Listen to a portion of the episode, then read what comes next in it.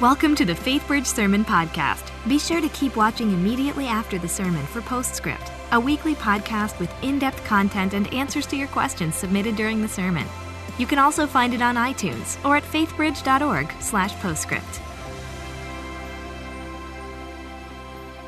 Well, good morning and welcome to FaithBridge. It's great to see all of you here today, whether you are in Center Court East, Center Court West, if you're up at the Woodlands, or if you're coming to us online. We're glad that you've chosen to worship at FaithBridge today. We're going to be talking about discipling our children, helping our children grow in their relationship with God. Some of you are aware that I spent this last week on a field trip with about 15 or 16 eighth graders going up to Washington, D.C. and New York City. And there was a time or two during that, I thought about changing the sermon to disciplining our children. No, they were a great group. We had a really good time. And I'm looking forward to talking to you, encouraging you this morning about how we can help our kids be disciples of Jesus Christ, who make more and stronger disciples of Jesus Christ in their own lives. But before we do that, let's take a moment and pray together.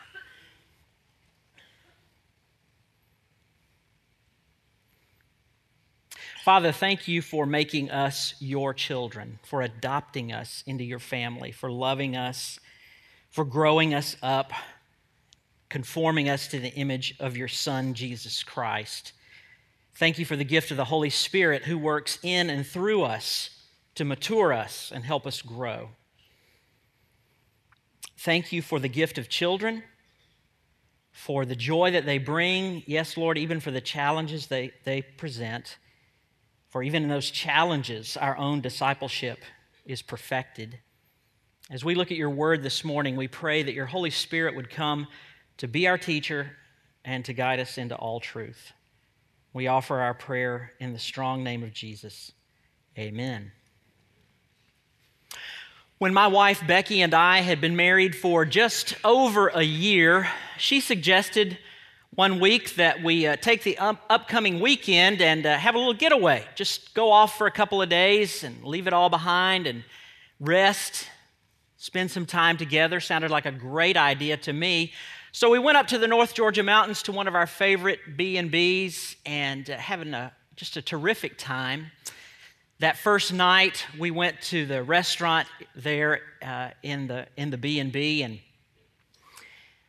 after we had placed our order with the waiter, Becky suggested that we go ahead and bless the food before it even arrived. And I said, okay, that's fine. So we closed our eyes, bowed our heads, and prayed, and when I opened my eyes, there before me was a little clear plastic box that had some type of terry cloth material inside of it.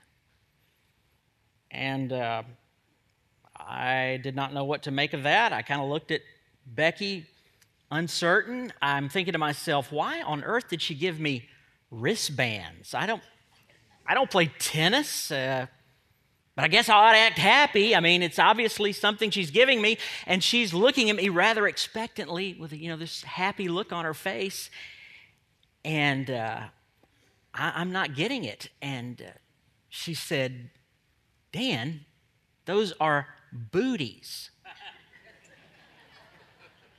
Well, believe it or not, I still didn't get it. It didn't compute. Like, they look awfully small.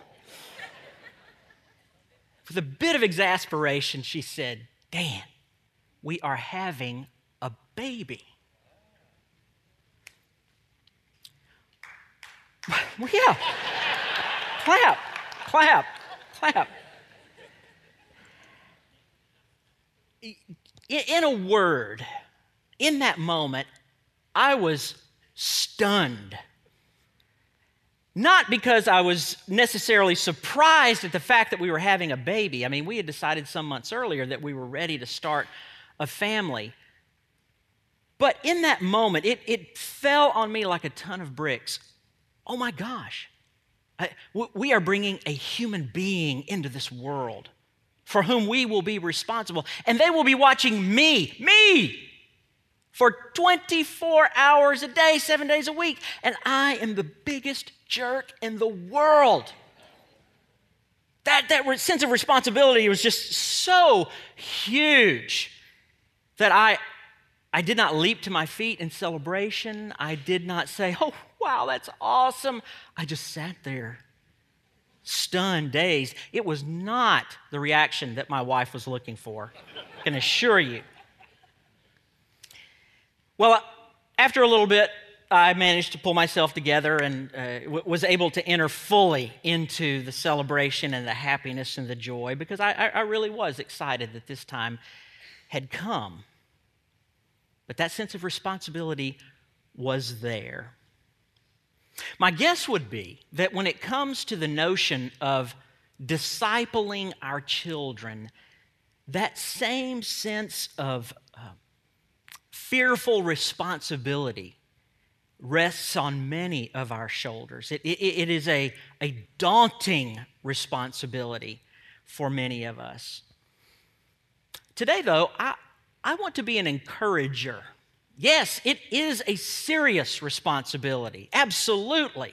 We're talking about eternal matters here, but it does not have to be an impossible responsibility. It doesn't have to be a terrifying responsibility. It actually can be one that is incredibly joyful, bring a tremendous amount of satisfaction to both ourselves and to our children. It is possible to do that.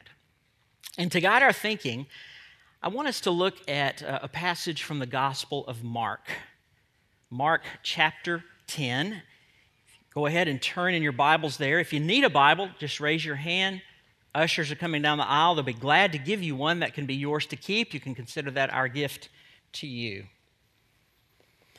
Mark is the second book in the New Testament, the second gospel. We're in Mark chapter 10. We're going to begin reading in verse 13.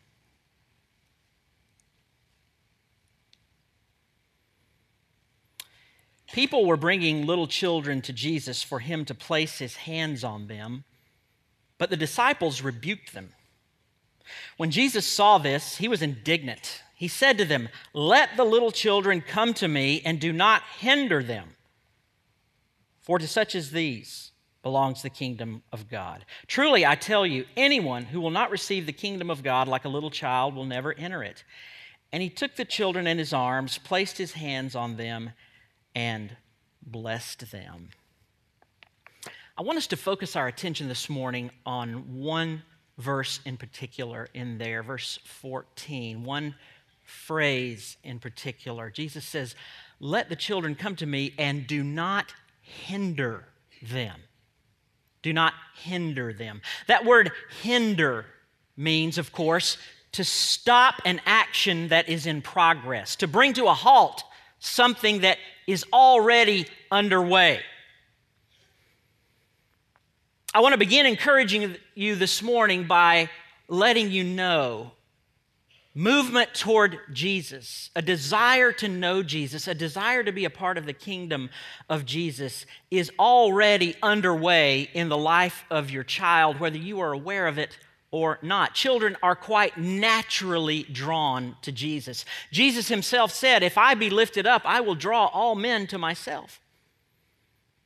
And so our task is not so much to work up a bunch of excitement about Jesus, to somehow motivate our children toward Jesus, as much as it is removing the hindrances, getting the things out of the way that stand between our children and Jesus. Jesus has an attractiveness all his own, that if a child can see clearly, there's nothing that stands between the child and the beauty and the loveliness and the graciousness, the kindness of Jesus, they're going to move in that direction.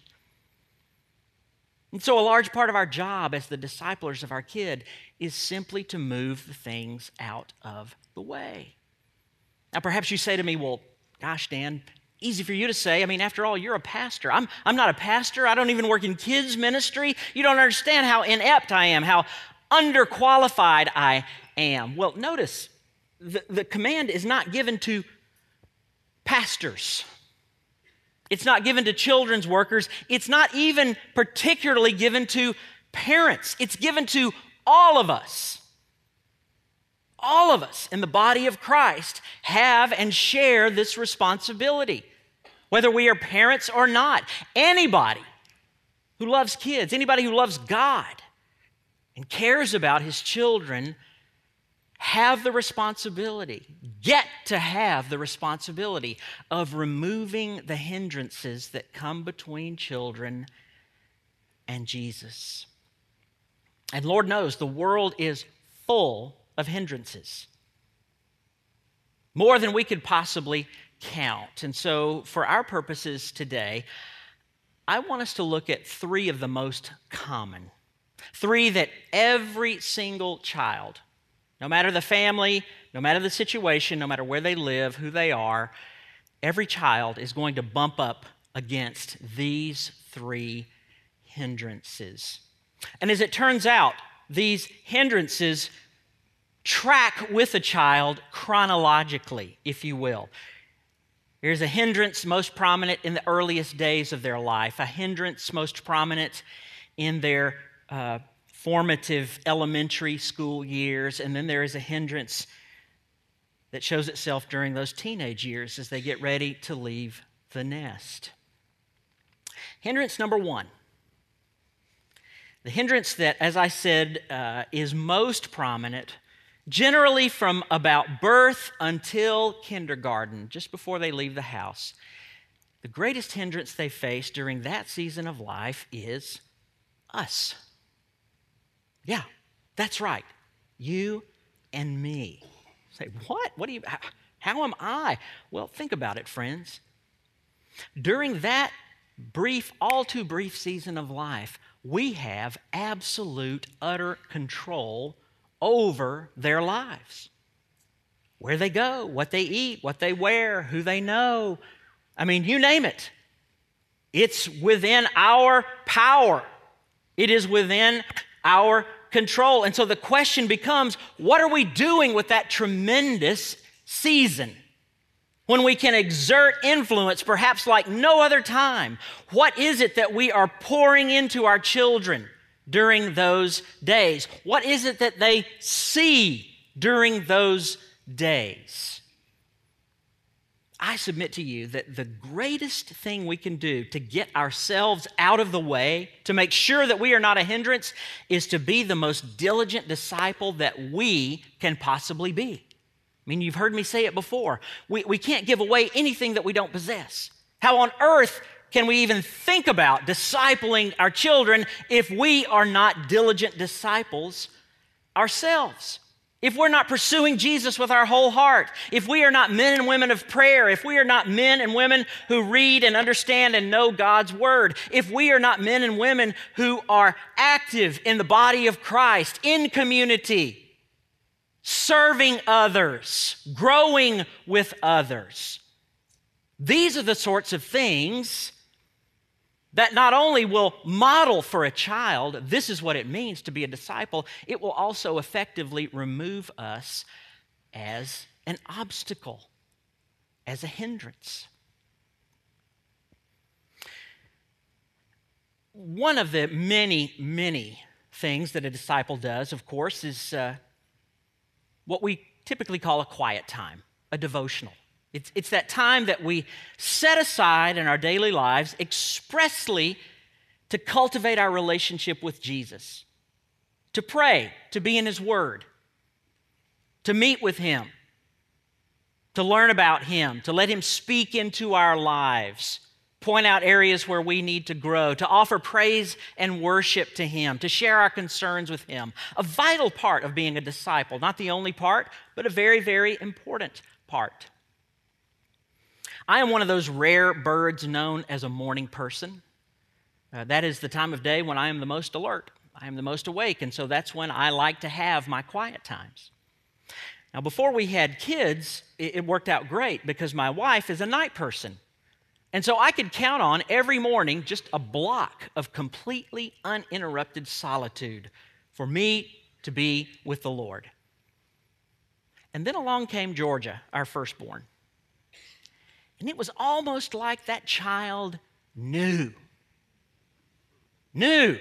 when Dad was sitting down to have his quiet time, because invariably I would sit down there at my desk and begin to pray, and here comes the pitter-pat of little feet. And she's wanting a sippy cup, and she's wanting her blankie, and this and that. And honestly, to begin with, I was miffed. Like, come on. I mean, I'm not just your dad, I'm also Pastor Dan. Pastor Dan has to have his quiet time every day, wants to have his quiet time every day. You're coming in here spoiling the whole thing. And then a dear friend of mine set me straight on this, and I'll be forever grateful that he did. I was telling him one day how miffed I was about this, how she was just spoiling quiet times for Dan, and he said, "Dan, listen to yourself. Dude, don't miss out on this opportunity. It's going to go by just like that." And so instead of shooing her away or being upset about it, invite her into the experience. Let her see this is what it means to be a disciple of Jesus. Even if she doesn't fully, rationally comprehend everything that's going on, what better legacy, what better heritage could you give to your child than for her to see her dad day after day after day meeting with Jesus? It changed my thinking completely. And so the very next day, here comes the pitter-pat of little feet. Instead of getting miffed, we took care of the sippy cup and we took care of the blankie, and then we sat in my lap. And we read the Bible together. We prayed together. And I wish I could have those days back. She just graduated from high school. I'll never get to do that again. Don't miss it. Don't miss it. This is a chance that you can set the trajectory for your child. Point them to Jesus. Help them see this is what matters in life, honey. This is life. In Jesus. And you don't have to be the most eloquent spiritual person that ever lived. You just have to love God and love your child. He loves them more than you ever will, and so he's not about to let you mess it up. If your heart's right, invite them into that opportunity. From birth until about kindergarten, if we are not careful, if we are not diligent, if we are not purposeful, the greatest hindrance can be us. But we can also be the greatest blessing during those years as well. Well, those years do go by in a hurry. And before you know it, we're putting them on the bus. And we're saying goodbye. And it seems like overnight, they're suddenly spending more time with other people than they are with us. And there are all sorts of influences coming into their lives, and they're being exposed to all kinds of things, and we have no control over that whatsoever. The world is there. And it's during this second phase, from about kindergarten up through about junior high, the teenage years, that they bump up against hindrance number 2, and that is the world. The world. It's out there. And of course, we can't remove the world. Foolish to think that we possibly could. So what is our job in these years? Our job is to equip our child to navigate the world, to understand that there's good and there's evil, there's right and there's wrong, there is Jesus' way and there is a different way. We equip our children to make wise choices. The book of Proverbs in our Old Testament, one of the pieces of wisdom literature, generally speaking, divides all of humanity into two groups. There are the wise and there are the fools. And our objective in these years is to equip and help our children become wise.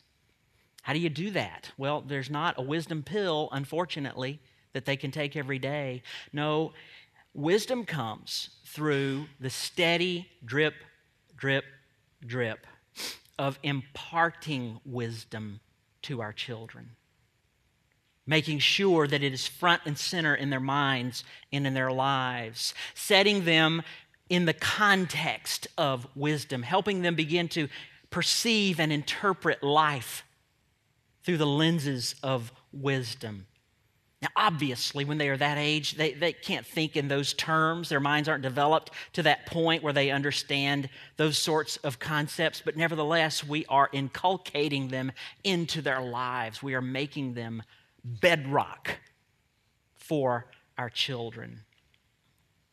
I know a group of grown siblings whose mom and dad did a marvelous job of discipling their kids.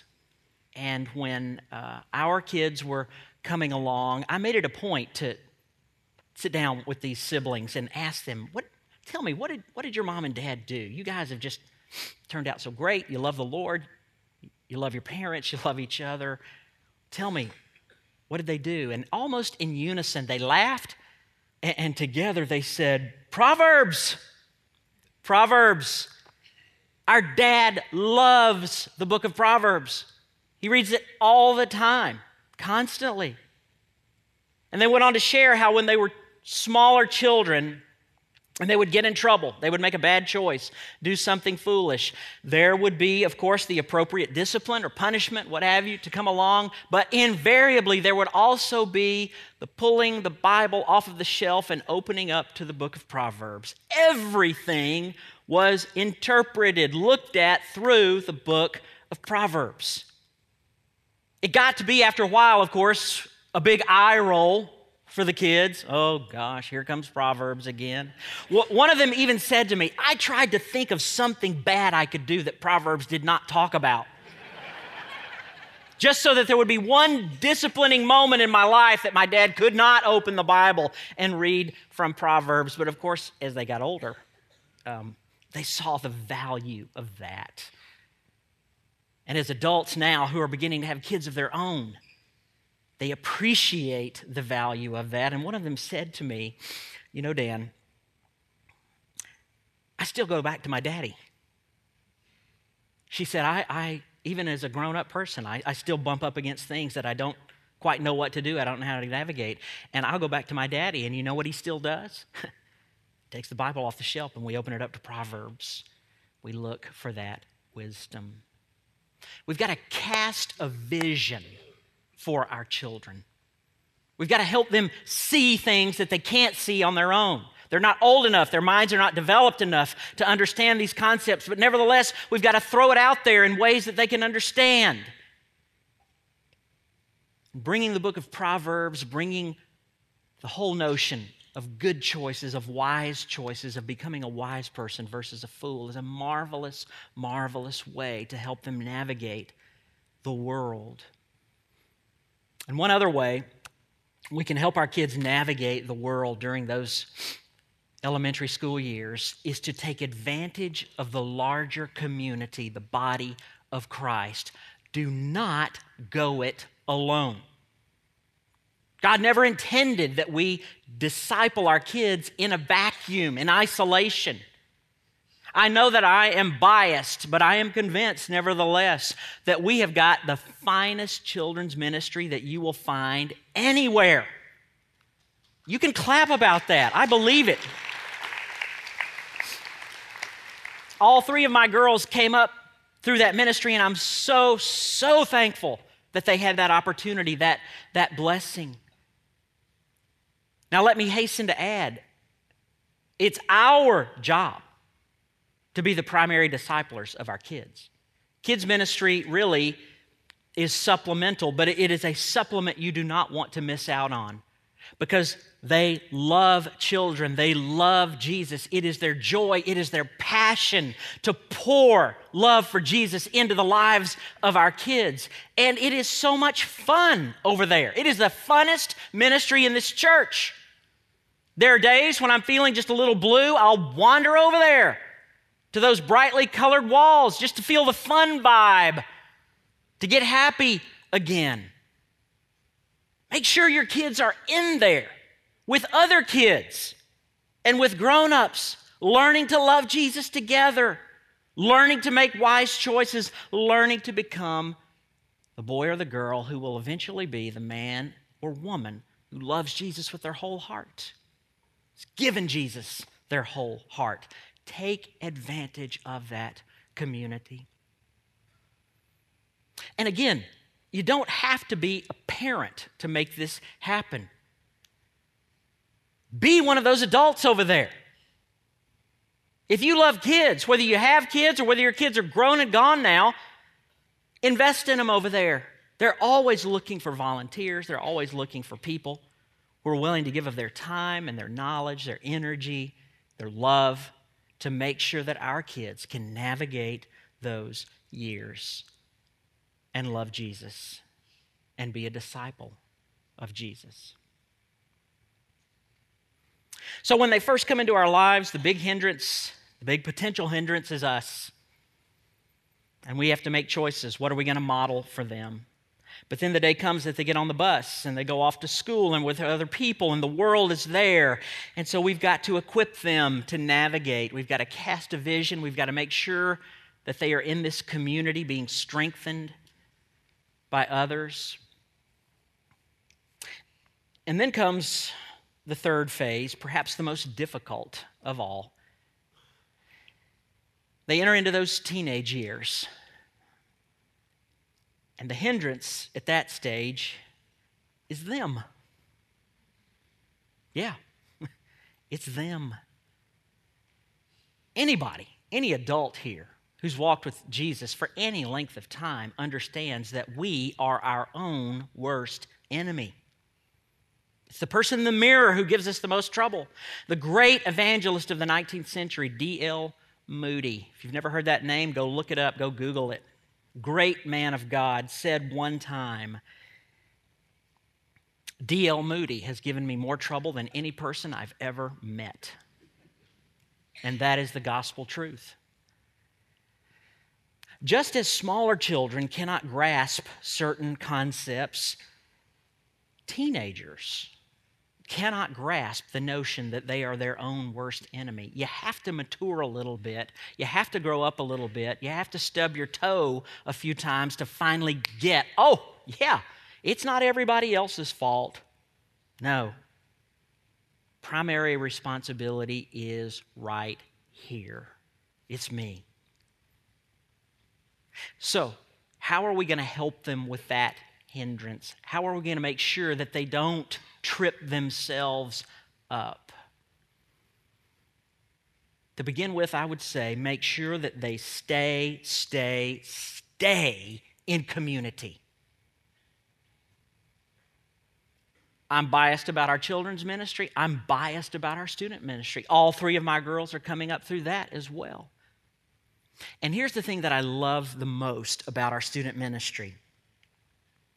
It's a missions-oriented student ministry. Yes, they have tons of fun, and yes, they do lots of cool stuff, but the overriding emphasis is serving other people. And the best way, the very best way to avoid tripping yourself up is to be focused on somebody else, to be serving others, to finally figure out, hey, life is not all about me. It's about other people.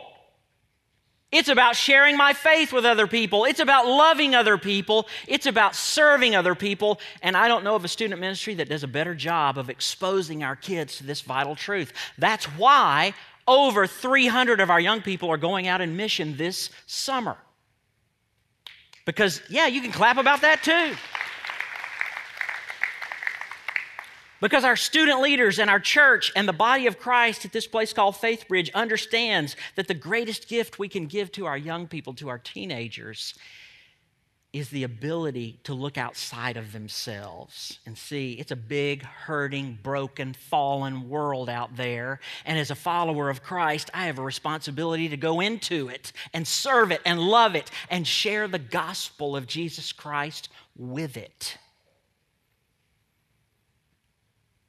It's amazing the radical difference that it makes in a teenager's life when they get their eyes off of themselves. I know parents who would pay money to have a single day with their teenager where they were thinking about somebody other than themselves.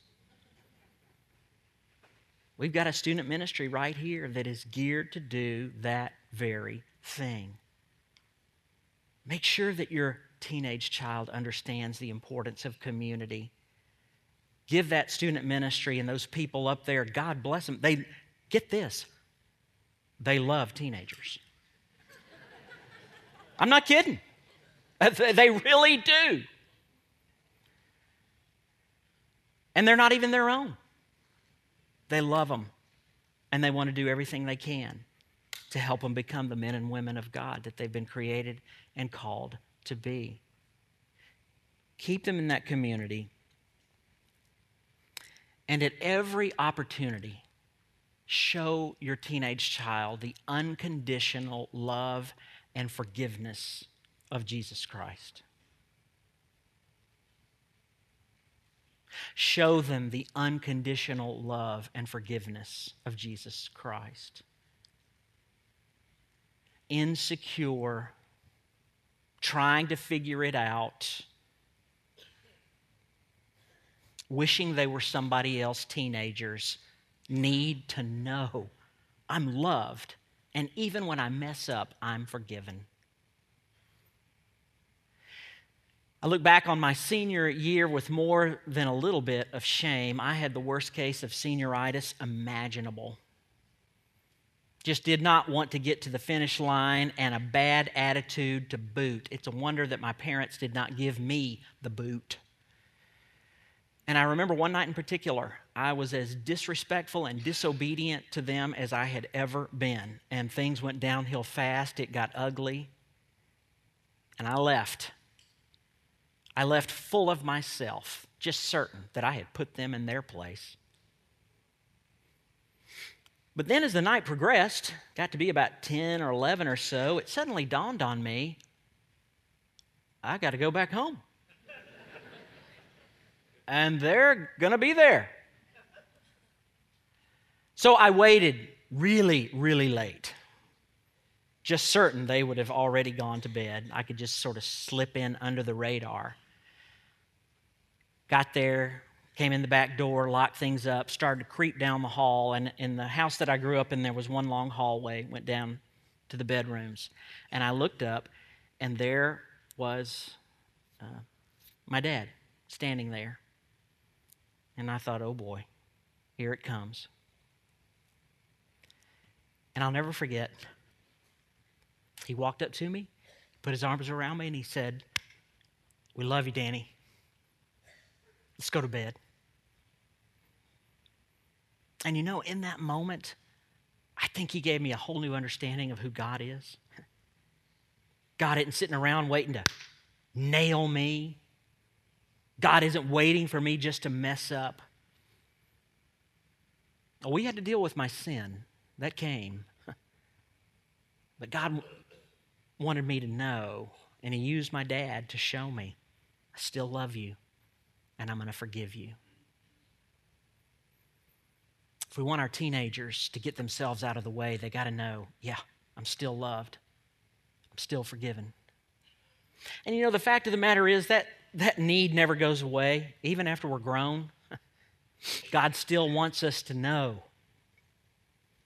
Wants us to know desperately, still love you, even though you have messed up royal and you're broken and sinful and rebellious. I love you so much that I'm going to let my son give his body to be broken for you.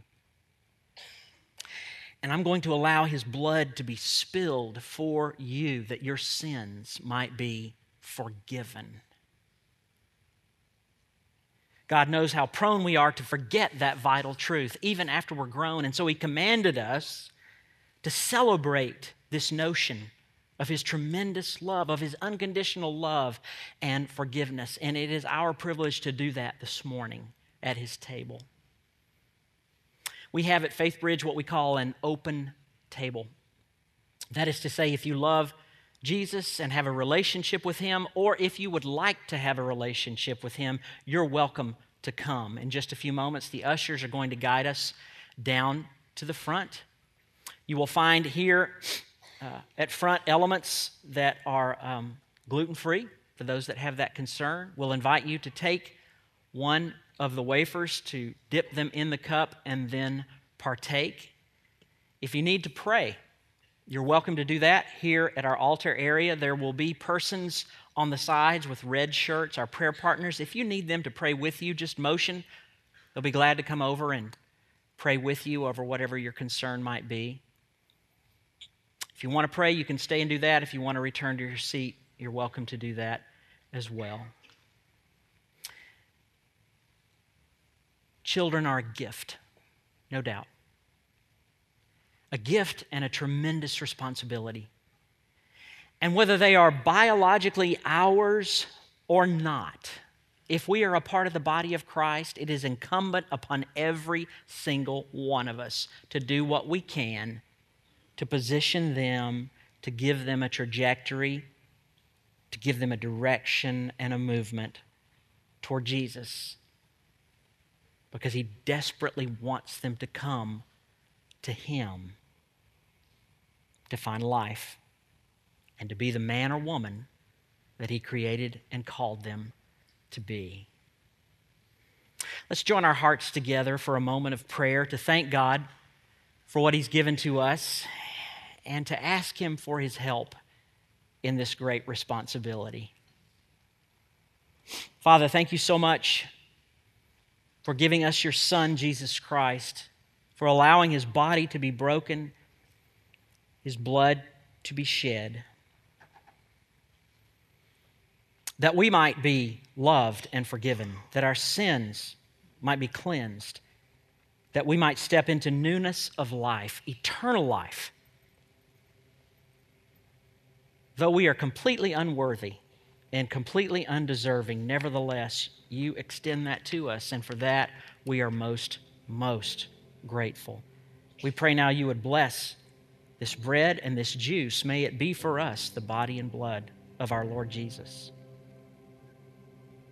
And Father, we would pray also as we come to your table, impart to us, Lord, the grace we need to be men and women who care about our kids at every stage of life, whether they are ours or not, whether we are parents or not. Give to us encouraging love, focused love, vision-casting love that moves and points our kids in one direction, and that is toward you. Thank you for sending your Son in our direction. And it's in His name that we pray. Amen. Welcome to Postscript. Here we hope to answer your questions and help you dig deeper into the messages and sermons at FaithBridge by talking with the teacher of the day.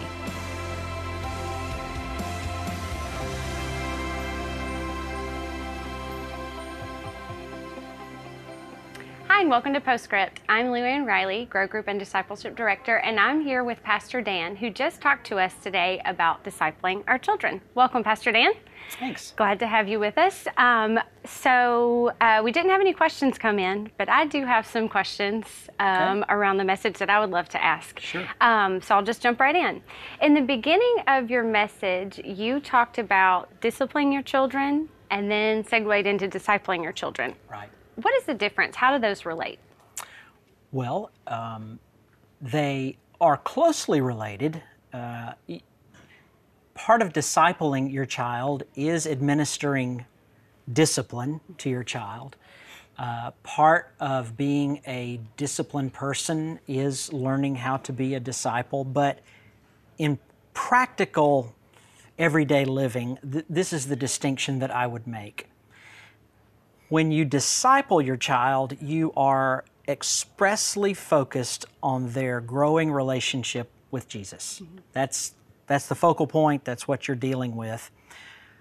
When you discipline your child, you're really dealing with all of life. You're teaching them how to behave. You're teaching them that life has consequences, whether you're dealing with behaviors or language or how they use money, or whether they stay out too late, you know, whatever the case may be. It covers a much broader spectrum than discipling, though, as I said, the two do intersect with each other a lot. Okay, good. So I can't help but think about parents who have children who maybe are grown, or maybe they didn't even become believers themselves until their children were in high school or maybe farther, and they think to themselves, boy, I really blew it. I didn't follow much of what Dan was saying. And what would you say to that? I think the first thing I would say is don't beat yourself up. If you have already confessed your shortcomings to the Lord and repented of that, then leave it in the past. You can't go back and do anything about it anyway. And so to feel guilty and to beat yourself up is counterproductive in the extreme. Instead, I would begin to orient my prayer life toward asking God for opportunities to dialogue with my adult child about these matters in a gracious sort of way that the child can receive. I would focus on other children that are in my sphere of influence that I can be a godly influence for. And I would, to whatever degree I'm able, if grandkids are a part of the picture, exert appropriate godly influence there as well. Basically, I'm saying, look ahead. I heard a guy say one time, there's a reason the rear view mirror is this big and the windshield is this big. Yes, is it unfortunate that that happened? Sure, but it can't be changed. So let's just look ahead to what we can do in the future. That's good.